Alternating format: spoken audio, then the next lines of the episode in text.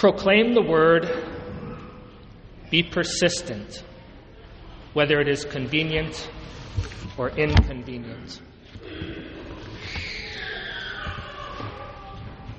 Jesus ends his gospel today by saying, Will not God then secure the rights of his chosen ones who call out to him day and night?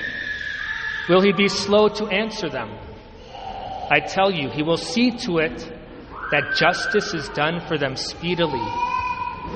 But when the Son of Man comes, will he find faith on earth?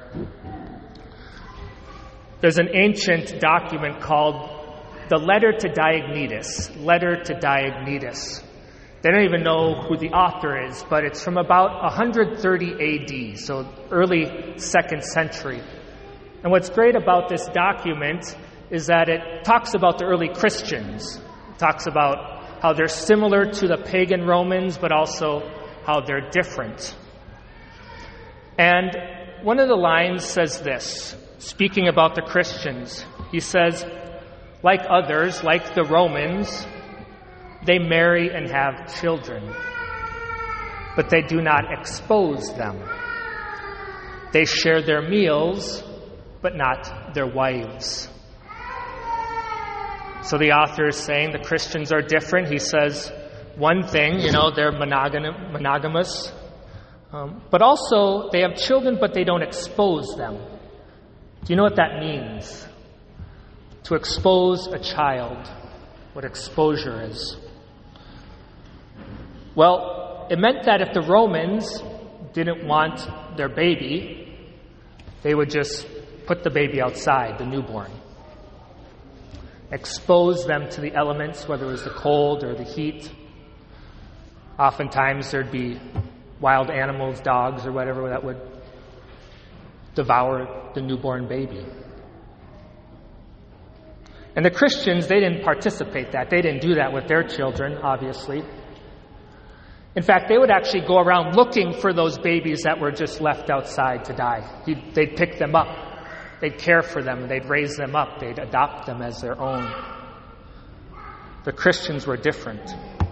But can you picture that? The brutality, the barbarism of just leaving a child out, probably crying to death, helpless, innocent in that way.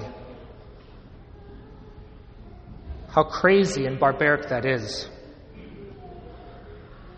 Except for the fact that our society, we do the exact same thing. We do the exact same thing. Yes, we call it reproductive health or terminating a pregnancy. And we have so called doctors doing it in so called clinics. But it's the same thing the killing of innocent, defenseless human life. Now, there are very difficult situations and a lot of fear surrounding unplanned pregnancies. And some of us may have been directly involved with it. And as a church, we have great ministries to help with the trauma of abortion. There's always healing and mercy, there's always mercy. But we cannot ignore the horror of abortion. We must face it. Many people don't actually know the reality of it. Watch the movie Unplanned about Abby Johnson and her conversion. Or watch the movie Gosnell about the abortionist in Philadelphia.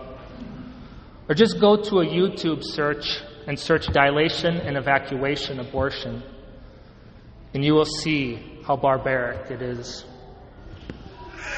And yet, election after election, roughly 50% of Catholics vote for candidates who will support abortion. Unlike the early Christians who went around saving babies, we have Catholics supporting abortion or at least enabling it to continue. 50%. Imagine how Jesus feels. See Jesus here with his sacred heart, his most sacred heart being pierced over and over again by his so called followers, his so called disciples, continuing the assault upon his little ones.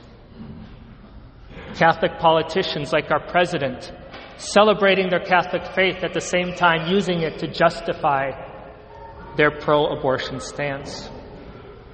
They'll say, I'm personally opposed to abortion, but. As a Catholic, I oppose abortion, but I'm not going to impose my beliefs on anyone else.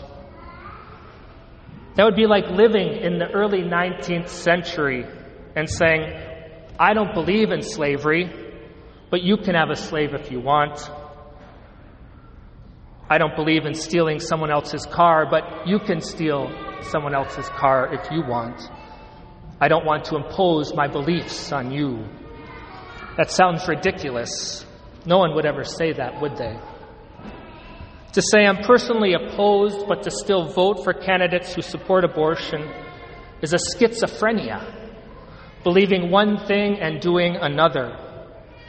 Simply put, it's cowardice. What good is it to be a Catholic if we don't actually live our faith? What good is it to be a disciple of Christ if we just confine our faith to an hour here on Sunday mornings? If our faith makes no difference in how we live or how we vote, what is the point of it? When the Son of Man comes, will he find faith on earth? This past June, Roe v. Wade was overturned. Unbelievable, right? I never expected it. How many of you actually believe that Roe v. Wade would be overturned in our lifetime? I believe it was all those prayer warriors over the years. Imagine all those rosaries prayed. I don't know, I would estimate it probably into the billions of rosaries that were prayed for the overturning of Roe v. Wade.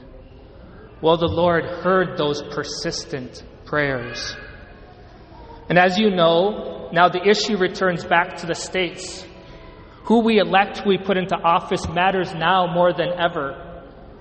We have the possibility of saving lives. We pro- can protect the God given right to life in Minnesota. That wasn't even a possibility a year ago, it was unimaginable. We can protect the unborn in Minnesota. My friends, you are Catholic. You are disciples of Jesus Christ, his followers.